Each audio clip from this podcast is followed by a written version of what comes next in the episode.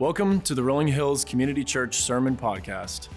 Whether it's with someone close to you or someone you just met, sharing your faith can be difficult, but our God knows the challenge, and His Word contains wisdom for how to meet that challenge.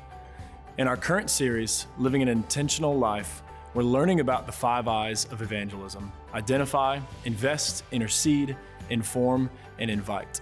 These five steps will help you to build a biblical strategy for bringing the gospel to others and watching for God to multiply your efforts. We're glad you're listening, and we hope this series will renew your commitment to spread the good news. Now, let's listen in.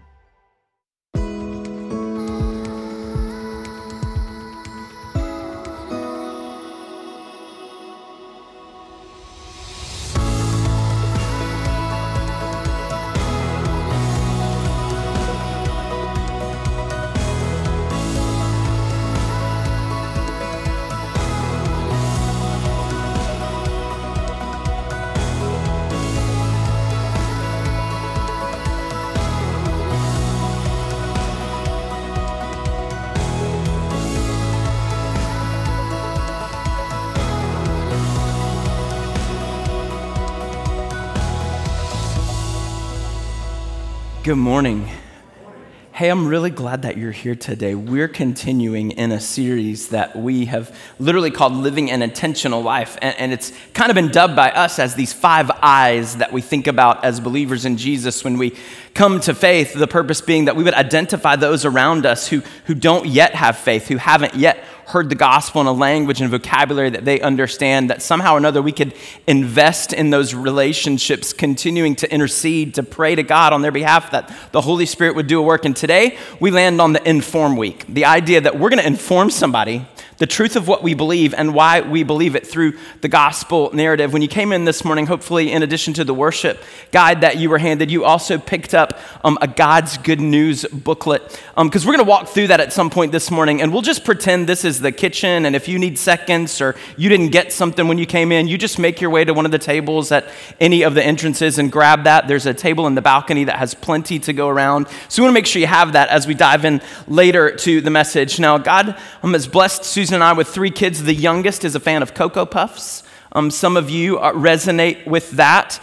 Um, but it wasn't until we went to kids' camp last summer that he had real, like non generic Cocoa Puffs. And some of you are like, hey, listen, the off brands taste just the same as the regular cereal. Well, not so much in our house because Susan doesn't buy an off brand generic version of Cocoa Puffs. She buys the Trader Joe's slightly healthier version of Cocoa Puffs. And so we get to kids' camp a couple summers ago, and Simon's literally having his morning cereal, and he's like, Oh, Dad, these Cocoa Puffs are real good.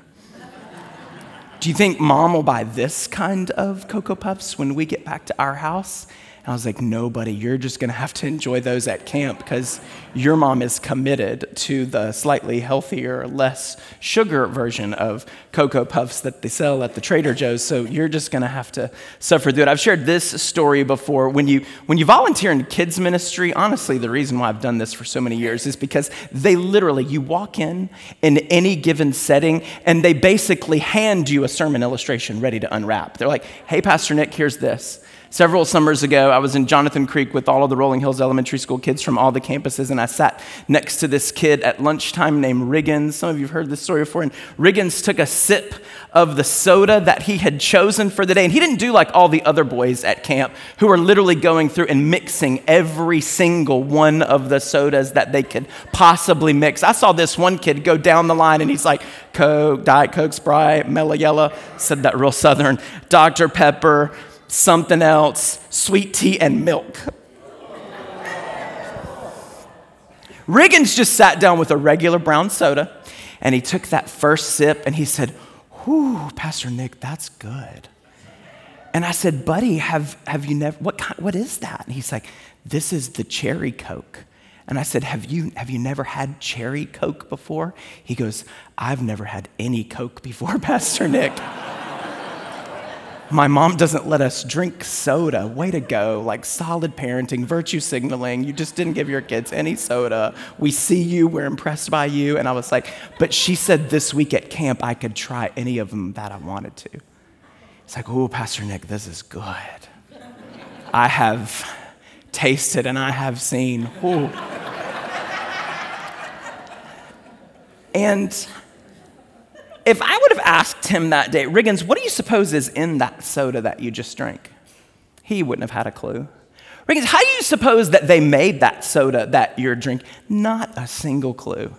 He just knew that it was good. And I want to let you off the hook this morning because I think some of us sometimes feel the weight and the pressure of being able to evangelize. That's a big word that means literally sharing the good news of Jesus that we have found and encountered in life. And, and, you feel the pressure and the weight and the burden to make sure that everybody around you has, has heard the gospel good news story. And you're literally saying, hey, I don't, I don't know how the Coca Cola was made, I just know that it's good. and, and I get that. I get that you have, by the power of the Holy Spirit, somehow at some point in your life encountered something, seen something, tasted something that was just so good, it revolutionized the way that you chose beverages at lunch on a cafeteria day. No. Like you've literally tasted and seen that it's good.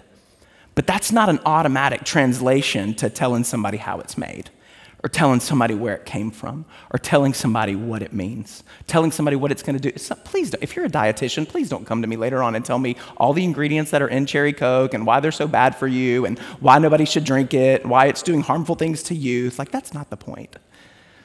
But you don't know all those things, and we're not asking you to communicate all those things. But you do need to be able to say that Jesus is good and why you like it and what he did for you. And so this morning, we're going to dive in not to the New Testament scriptures that chronicle for us the, the story of salvation. We're going to kick it back old school to the book of Deuteronomy, chapter 6, verse 1 through 12. It's literally one of my favorite passages in Old Testament scripture. So I, not because of the coffee, will get a little bit hyped up this morning as we go through these verses, and you'll find out why this matters so much to me. In Deuteronomy, chapter 6, starting with verse 1, you read these words. It says, These are the commands, the decrees, and the laws that the Lord your God directed me. It's Moses talking.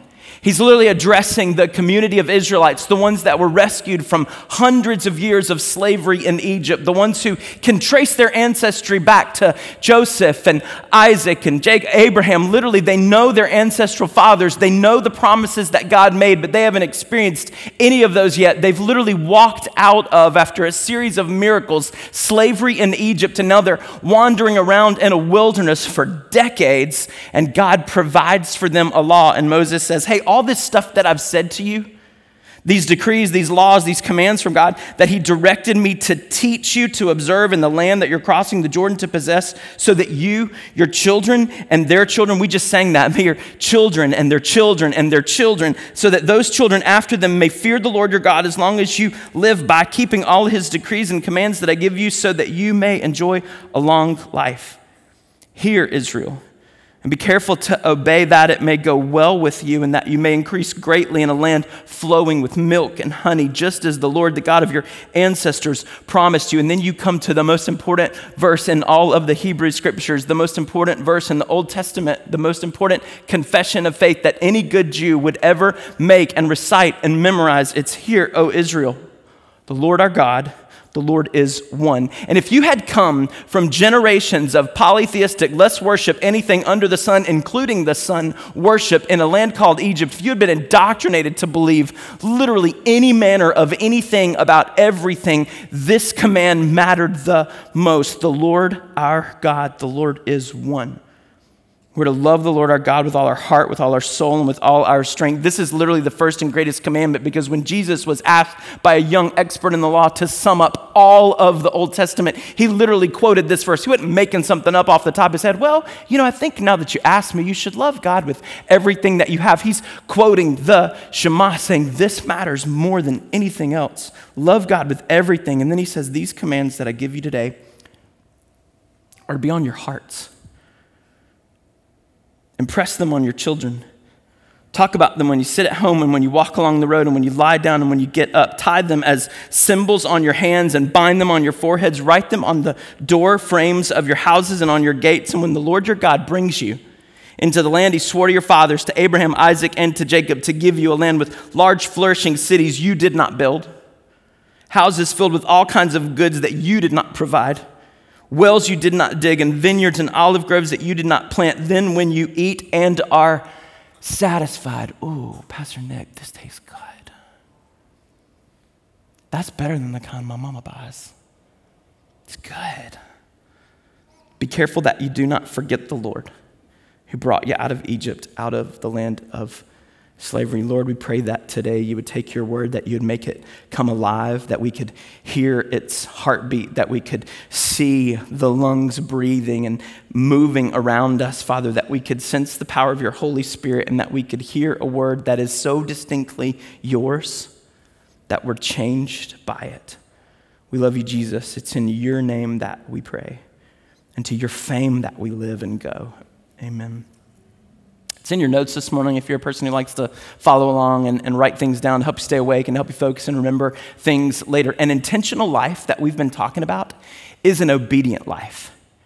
And what we have to understand from this scripture is that to hear God is to obey God. Those words, hear, O Israel, the, the Lord our God is one. That word hear is the Hebrew word shema, and every word in the Hebrew language has to do double duty. They have to multitask, they have to mean more than one thing for us. So the word shema is not just the word for hear, it's also the word for listen. That, of course, makes sense. It's the word for obey.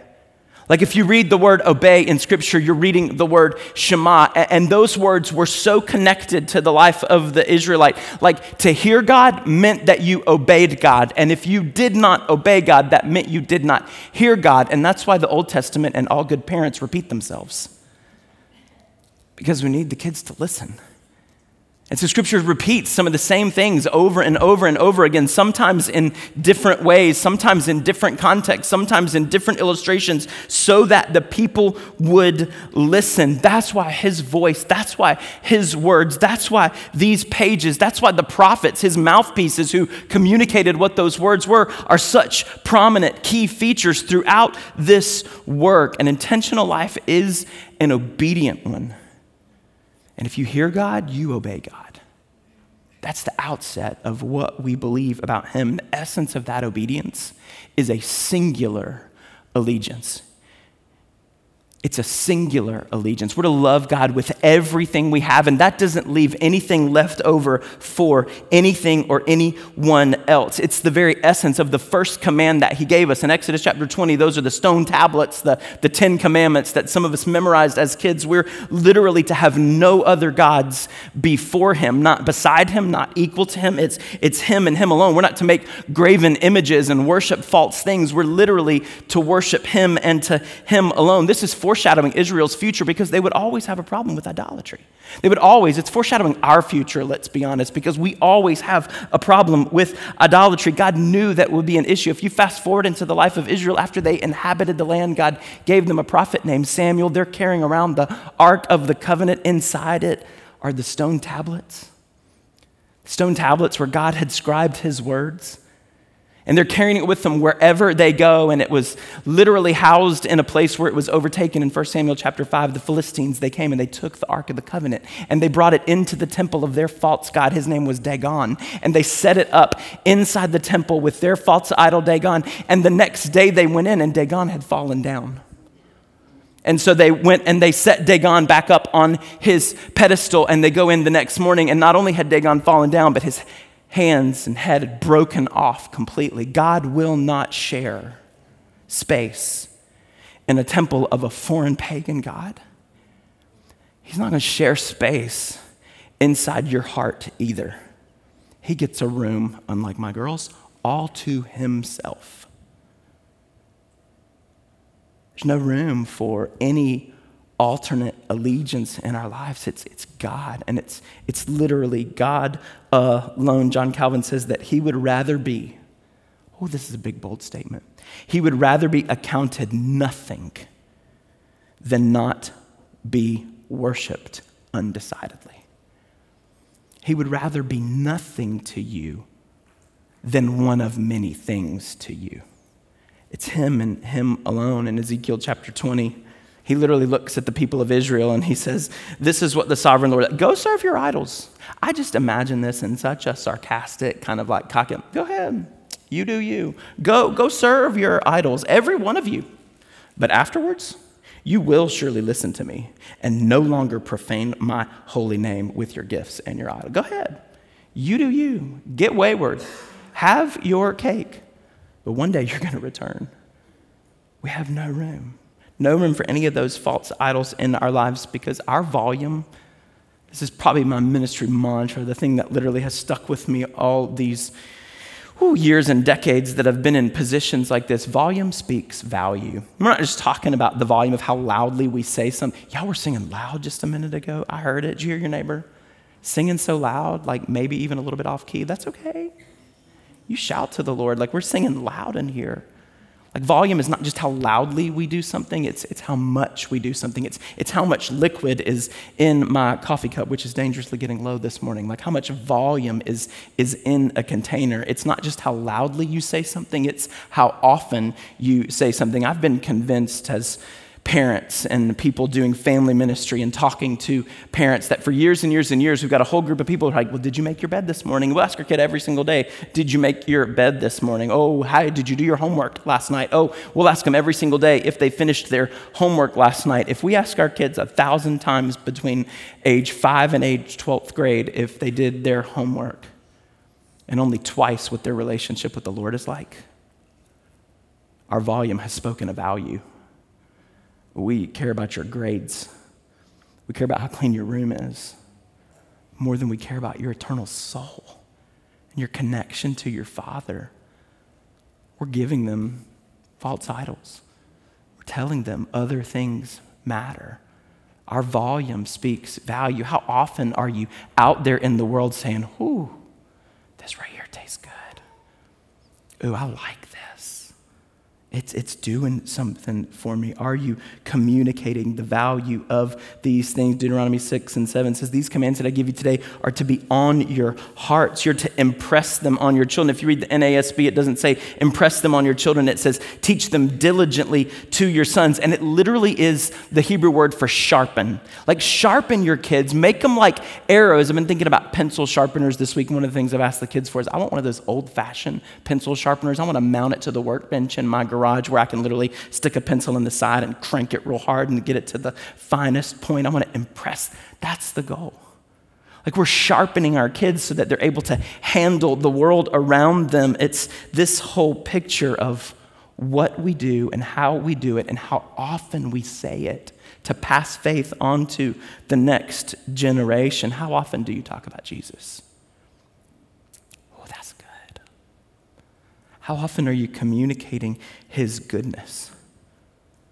And how often does that translate into an explanation of why He's good and how He's good and what it means to, to know and to follow Him? Side note, we have to be winsome. We have to be winsome as a people. The most popular memorized verse in all of Scripture comes from John chapter 3, verse 16. It says, For God so loved the world that He gave His one and only Son that whoever believes in him won't perish but have everlasting, have eternal life. And, and, verse 17 is important. We don't memorize that one nearly as much, but it says, For God did not send his son to the world to condemn the world. When's the last time that somebody who condemned you was a person that you wanted to be around? God didn't send his son into the world to condemn the world, but to save the world through him. We talked about 1 Peter 3:15 earlier in this series. It says, "But in your hearts revere Christ as Lord. Love him with everything that you have." And then it says, "Always be prepared to give an answer to everyone who asks you to give a reason for the hope that you have, but do it winsome." Do it with gentleness and respect. Like, we're to be a winsome people so that when you're sitting down at the table saying, Ooh, that tastes good, all the other people around you are like, Well, I want a bite. I want it too. Where'd you get that? Oh, the third aisle? I'll go back. I'll grab me some too.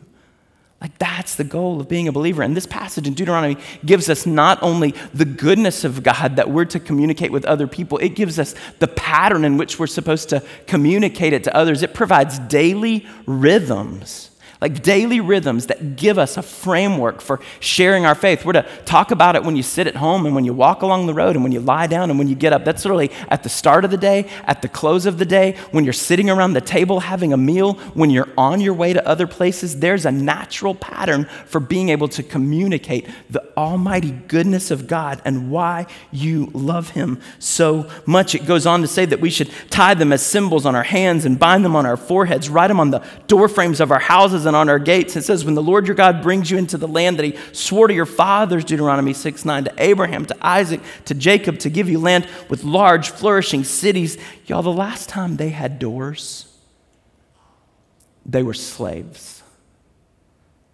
And God gave him some instructions of what to do with those doors. The dad of the family was supposed to grab a lamb and to kill it and take a bunch of hyssop and to dip it in the blood and to paint it on the door frames of their house as slaves. They were to paint the blood on the door frames, the, the lintel and the posts of their home so that the death angel would pass over that house and go on to the next house. And Egypt didn't get the warning. So while all of the firstborn sons and firstborns of Egypt died, Israel was spared. Their lives lives were literally paid for by blood on a doorpost. And now they're wandering around in the wilderness. So, like Moses, we don't have doors. The last time we had doors, it was blood. The next time we get doors, it's words. Oh, that's our faith. My life was spared. Blood on a cross. My life is changed words in my heart. Last time we had doors, we had to spread some blood. Next time we get doors, we get to write some words. The Hebrew word for door frame is mezuzah. Maybe you've heard that word before.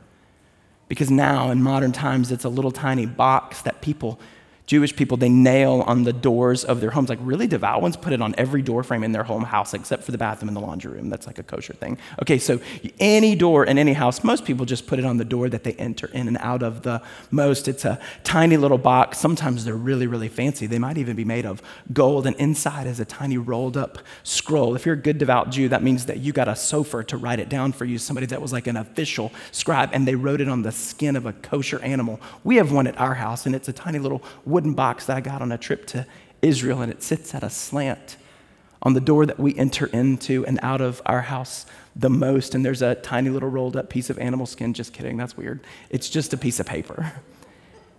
And it has the Shema Hear, O Israel, Lord our God, the Lord is one. Love him with all your heart, soul, mind, and strength. So that every time we come in and every time we go out, we're reminded that those words are to be on our hearts. That we're reminded that we're supposed to impress them to our children, onto the next generation, to those who come up after us and around us. We're to pass faith onto other people. Last time we had a door, it was blood. Next time we get a door, it's going to be words. And why do we use the words? It's because we need the reminders. Y'all need a reminder? I do. I have many of them on my phone. Neglecting Here's your reminder for today neglecting is the same as forgetting. I don't forget that my wedding anniversary is June 10th. We got married in the year 2000, so it's real easy to do the math and figure out how long we've been together. I don't forget that Susan's birthday is February 11th. You want to write that down? February 11th. It's the same as Jennifer Aniston and Sheryl Crow and my cousin. Like you can write them all down and remember four birthdays with just one date. I don't forget that that's her birthday. I don't forget our wedding anniversary. I don't forget that this campus of Rolling Hills Community Church officially launched on August the 26th in 2018, Belmont University. Those are, but, but sometimes I neglect to make them as important and as special as they should be. I may not forget that Susan's birthday is coming up on whatever day it's coming up on, but I might get to 10 o'clock the night before and be like, ooh, I wonder what I can expedite here. Is Target still open? Neglecting is the same as forgetting. You may not forget that God parted the sea. You may not forget that God provided a way for your son to be spared. You may not forget that he gave you drinking water from a rock and bread from heaven. But they neglected to honor and to celebrate to the full extent of the ways that they could honor and celebrate all the good things that God had done. The people were not in danger of forgetting all those miracles. They were just in danger of celebrating other things and other ones alongside, over, and above those miracles.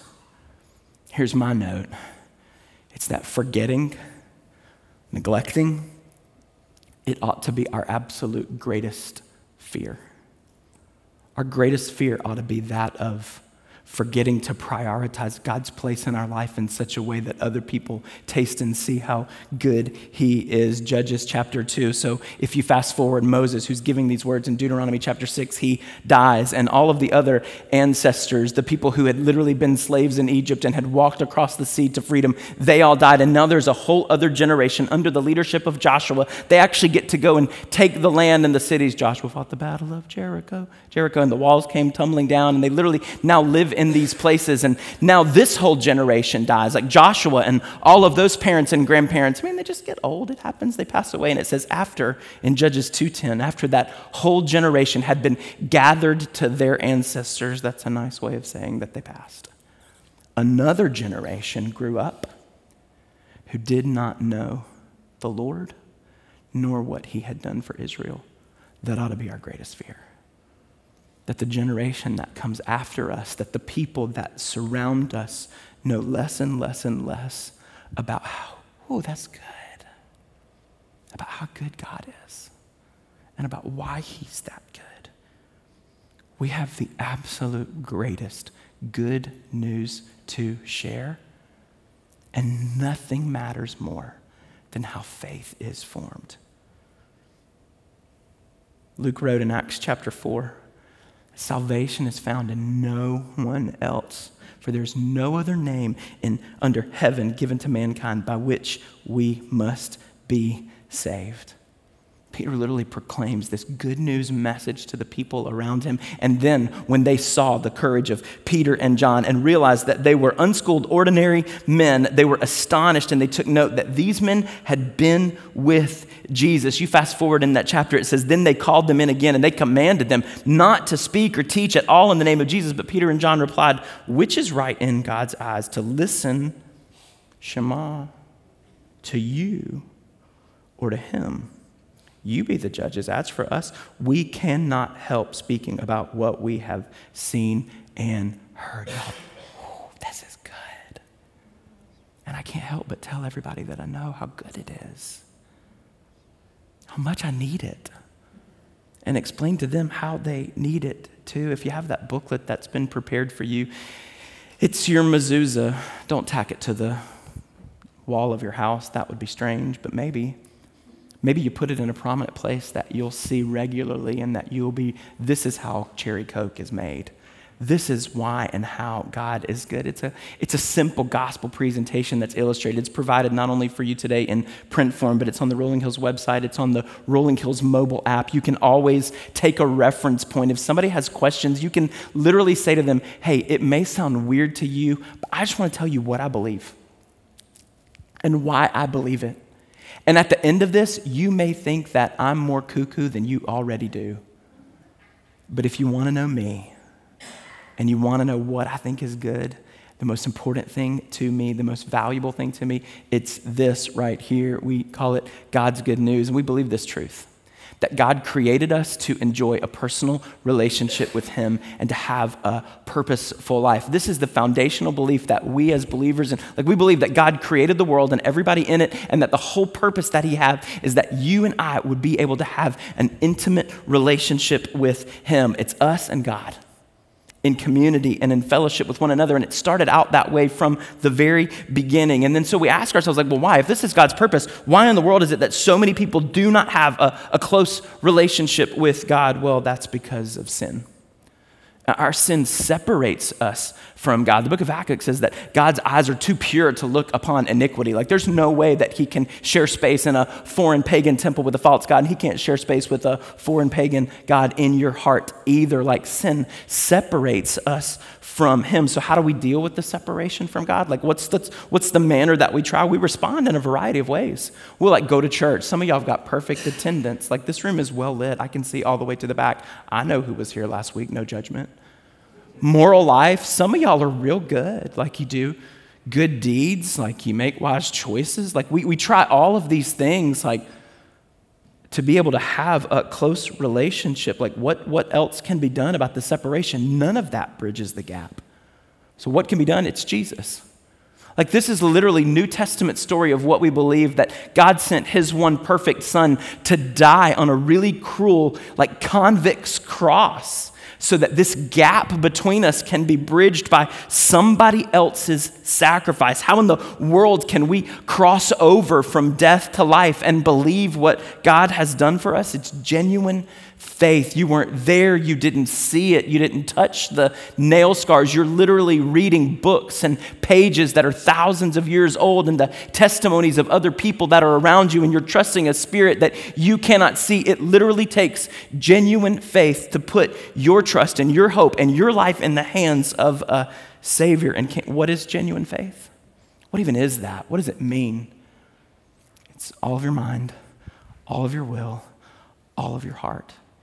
It's literally saying, okay, I'm going to love you with all my heart, soul, mind, and strength. I'm going to trust you with, with everything that I have. And if you're giving a gospel presentation to somebody who literally does not know why in the world you believe what you believe and what it means, you can literally say, as weird as it may sound to you, I believe this with every fiber of my being, and I trust that God has me no matter what.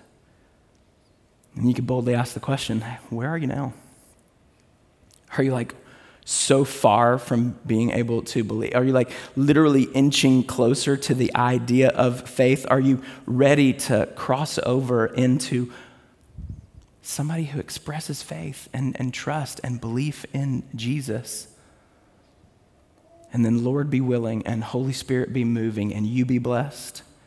You might get to pray with somebody in a way that would alter their entire eternity. We printed it and we provide it, and, and it's always going to be available to you to give to others, to walk through with others, to share with others, because we want you to have a simple plan of where Cherry Coke came from. What's the blend of how? This is it. This is the recipe that tastes substitutionary atonement. Somebody died in my place. Romans chapter 6, right? Like, like literally, the wages of my sin is death and eternal separation from God. But his gift is eternal life through Jesus Christ our Lord. In that Romans 5 8, while we were still sinners, Christ literally died for us. From the start of this book to the finish of it, our purpose is rooting our pleasure in God. Oh, he's just so good. Tastes better than that stuff my mama buys. It's just so good. And him and him alone. And then passing that faith on to everybody that we know. Passing it on to everybody that we know. In this passage of scripture in Deuteronomy chapter 6, it literally says over and over again to impress them on your children. When Moses said to the entire community of Israelites, Hey, you guys are to hear that God is one, you're to love him with everything that you have. These words today are to be on your hearts. He didn't say, Okay, now I'm going to pause to the entire general populace and speak only to those of you who have procreated. Parents, listen up. It's your job to make sure that your children know it was the call of the entire community of Israel to ensure that faith was passed to the generations of people that were coming up after them and to every single lost soul that was around them. It's all of our burden to bear. And so we pass faith. We share the story. It's good news. We love it. Whew. So good. I want more. I want you to try it too. That's informing people the good news. Would you pray with me this morning? Oh, holy God. We want to be a people who just recognize how very good you are. A people who cannot help but communicate to anyone and everyone around us the goodness that we've experienced, to share the desire that we have for other people to see and taste and know you too. So, would you help us? Would you help us to be a people who remember? Would you help us to be a people who are reminded? To communicate your love, to communicate your truth, to communicate your will and your way to other people around us who desperately need to know that Jesus Christ is Lord and Savior. It's in His name that we pray today. Amen. That's the end of this episode on the Rolling Hills Sermon Podcast, part of the Rolling Hills Podcast Network. Before you go, we invite you to think about who you could share this sermon with. Click the subscribe button so that you can be notified each time we release a new sermon. Did you know Rolling Hills publishes other podcasts too? Check out the Making History and Parenting podcast, Men's Leadership Network, and the RH Women's As You Go podcast. If you're interested in learning more about Rolling Hills, download our app, follow us on social media, or visit our website at rollinghills.church. We're thankful you spent some time with us today. We'll see you next time.